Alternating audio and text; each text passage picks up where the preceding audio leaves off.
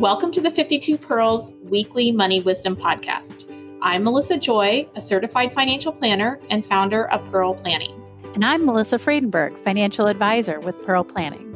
Pearl Planning is a financial planning and investment management company located in Dexter and Grosse Pointe, Michigan. We work with clients all around the country. The purpose of our podcast is to explore specific financial topics and provide advice you can use in your everyday life. Welcome back to the 52 Pearls Weekly Money Wisdom Podcast. It's Melissa Joy here today and joined by Pearl Planning's own Alexa Kane. Hi, Alexa. Hello, hello. We are talking about a hot button issue. We were just talking about the controversy of student loan forgiveness, which was announced by the Biden administration this week.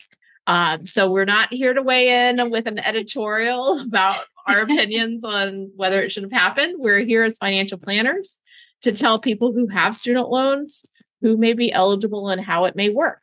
Um, so, Alexa, thanks for joining me today. Yeah, I'm excited to be here. I think we've had lots of calls and emails already just about who it applies to, how it works, and so we've been kind of digging through and trying to see what what we know so far yeah, when the announcement came out, I immediately kind of thought through lists of clients and you know there are income requirements and it is pretty much set in stone. Your eligibility is based on 2020 and 2021. So we're going to know pretty much right away about your eligibility. It's it's not something that um, we're going to tell you how to set it up for this year to be qualified. Who is eligible and what's the forgiveness on it? Well, you need to have student loans that are public student loans. So we're talking about student loans that are not private loans, not, you know, consolidated over to a private carrier. Um, but there are large swaths of student loans that are eligible. One of the things that surprised me is that Parent Plus loans. So those are loans that parents take out on behalf of their kids that are the parents have to pay back are included in the student loan forgiveness. So if you did have student loans and they are public, then you could qualify for either 10 or in some cases $20,000 worth of student loan forgiveness. And that includes people that are currently students in college, as well as people that went to college quite a while ago. Um, it's undergrad or grad school. Yeah, I saw this morning that they are estimating who's eligible for relief. It says 21% of the people are 25 and under, 44% are 26 to 39, and more than a third are borrowers over the age of 40. 5% who are senior citizens. wow. crazy, sad. I yeah, it's a bummer to us, especially when we see people with those parent plus loans that are in the tens of thousands of dollars, you know, because a lot of times parents have student loans for multiple kids. And so this is a capturing a wide swath of the population. And estimates are that it will affect student loan forgiveness for 300 to 500 billion dollars worth of borrowers or, you know, US citizens loans.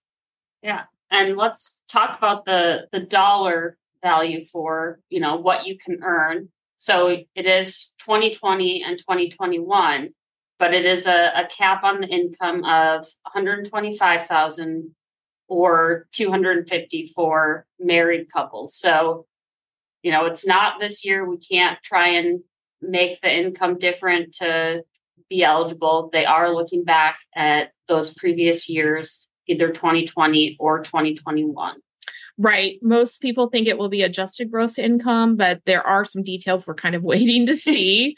um, not unusual with new government programs, whether they're legislative or executive order, but you will be tested based on your income and either in 2020 or 2021, because there is kind of a hook that is um, the administration has said this is kind of part of COVID relief or coronavirus relief that are is specific to those years. Now, if you were a borrower who's still dependent on your parents, that testing goes back to your parents. It's not going to be, you know, if you're a 21 year old student with no income, but your parents make 300,000 a year, then you are likely out. There are a couple exceptions, though. You may not have filed your tax return for 2021. Um, a lot of business owners tend to extend their tax returns and they may have some flexibility to make a contribution for the previous year to a retirement account or somehow, you know, impact or aim for a certain income limit. Um, and some people may have filed an extension, although there's very little wiggle room in most cases for what you can report as your income. Those business owners tend to be a slight exception. So there's also, you know, some implications for people that are already paid off their student loans. You know, there's not required to have payments due to COVID, but some people just to get it off the books. But there is some some good news for those people as well being able to call up their carrier and get a refund on on those amounts as well. So if it would have been qualifying still get get some of the relief. You're not completely out of it because you tried to to get ahead of the loan. So you know a quick call to the carrier could provide some and is that for everybody or just if they had paid off the loans more recently from what I've seen, it is from March of 2020 till now. So, so again, again, the tie back to the COVID. To COVID. So a little murky still of you know what that looks like, but from what I've seen online, if you call your carrier to start implementing that, you know that's a, a good first step for that. Really interesting and good to know. So there's you know it's not fair to me because I was a good and diligent payer. Well, maybe there is some wiggle room there. And then there, we said there it could be ten or twenty thousand dollars. So Pell grants are issued typically to a lower income borrower or student in terms of their family background. And so if you had Pell grants and you meet the other conditions, then you would be eligible for 20,000 of student loan relief versus the 10,000. Again, you still have to qualify based on those recent tax returns income the last two. So for people that are listening and they're checking the boxes, you know, yes, under 125, yes, my loans qualify. What what's the next step? So some people there may be that income information that's tied to the student loan payments, especially if they are making income-based repayment plans. And so that information may be hardwired into the system so that there would be automatic forgiveness. And then there is a form which is supposedly going to be simple or simplified. We'll see that is supposed to be an application for this that is forthcoming by the end of the year. They plan to have that available before the pause on federal student loans ends, which is December 31st. So I think there's going to be a lot of stuff in the next couple months. Hopefully, it is an easy process, and you know, to be determined. new for everyone. So we'll kind of just be following along, and hopefully, there's resources that help people out there. We will include the in our show notes resources from the administration and just some links to information that is relevant as to student loans. We have been for most of the past two and a half years in limbo, not in limbo, but in pause in terms of the obligation to repay student loans. And it sounds like that is once again, the can is kicked a little further down the road, but maybe coming to an end. It sounded like this was the final or the final final. They say the final. Uh, so 1231 is it? Where 1231 you should get a notice at the end of the year that the payments will start up from your provider. They said 3 weeks ahead of the payments starting up. So that's a wait and see too, I think. So you may or may not know that either 20 or 25 years in student loans can be forgiven eh, based on some repayment methods. And the administration is changing the methodology to make it easier to get to that forgiveness point. So it's means tested. So it, it's based on the income. But if you're a lower earner and you have still have student loans that haven't been paid off, then you new formulas would indicate that less of your discretionary income would kind of be obligated to go towards student loans.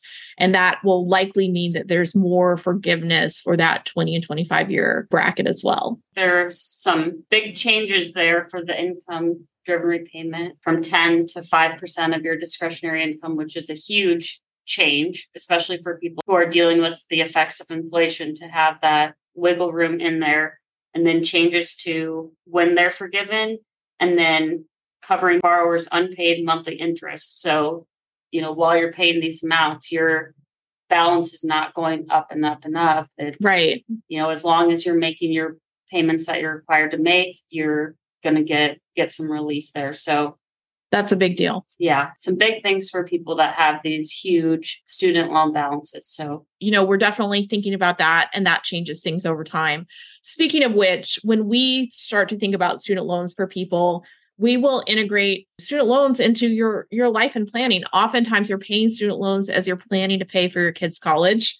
Um, we like to call that the messy middle and, you know, nodding because we've both been there. And so, both within our financial planning software, within our financial planning discussions, we talk about student loans. And for people that have more complicated student loan issues, which will likely still exist for many people, this is maybe some relief, but it's not paying off all student loans for all people, then we often go to student loan specific financial planners too to do an enhancement to the services that we provide because it's a very technical world as you can hear from this conversation. Yeah it's a huge yeah. it is it's big business and so it is you know one they're big dollar amounts it's worthwhile to to get experts on there to make sure you're optimizing everything that's available. There's still p- possibly room for planning for sure. Yeah yep. And certainly there's room to make sure that you're thinking about the student loan picture that you have in your for your, your finances in context of your entire financial life so one note also um, that i think it's important to mention is that there is a huge loan forgiveness program that's also happening at the same time public student loan forgiveness has always been promised and now is becoming more of a reality as people hit that 10 year or 120 payment period. And actually, many people kind of missed out on some eligibility for public student loan forgiveness. Um, and this goes back to coronavirus relief as well, but people have until October to make a request to make additional payments they made eligible for PSLF. And that is a deadline that we don't think will remain after that. So if you're somebody who's like, I worked some years at a university nonprofit and I think I will get to those 120 payments, but I made several years without doing income based repayment, you have a shrinking window that goes until October to ask for those payments to be counted. And we don't want people to miss that as well. And another question people have because some um, student loan forgiveness or just loan forgiveness in general, you owe a tax bill because that's basically remuneration to you, or um, it's you know almost like income. Um, in this case, do you owe for the federal taxes? The answer is no. State taxes, it's state by state, and I get a 1099 saying, hey, there's an extra 10,000 we need to report as income for this student loan. So there's a lot to this, but I think we kind of got the main stuff most people are are wondering about. I think there's a lot more things in it that will hopefully apply to the future and going forward for student loans down the road. I think we got the nuts and bolts of right now what does this mean? Yeah and spread the word because you know that um, many of your peers have student loans. We just want to make sure that this information is out there and available. Heads up we're going to have an upcoming episode that's all about the inflation reduction act as well which has some different incentives or changes um, that we want you to be aware of. So alexa thanks for joining me on this episode. Yeah thanks for having me you can access our first two seasons of this podcast on our website at www.pearlplan.com or on Spotify. If you're interested in learning more about Pearl Planning, feel free to sign up for our newsletter, also found on our website.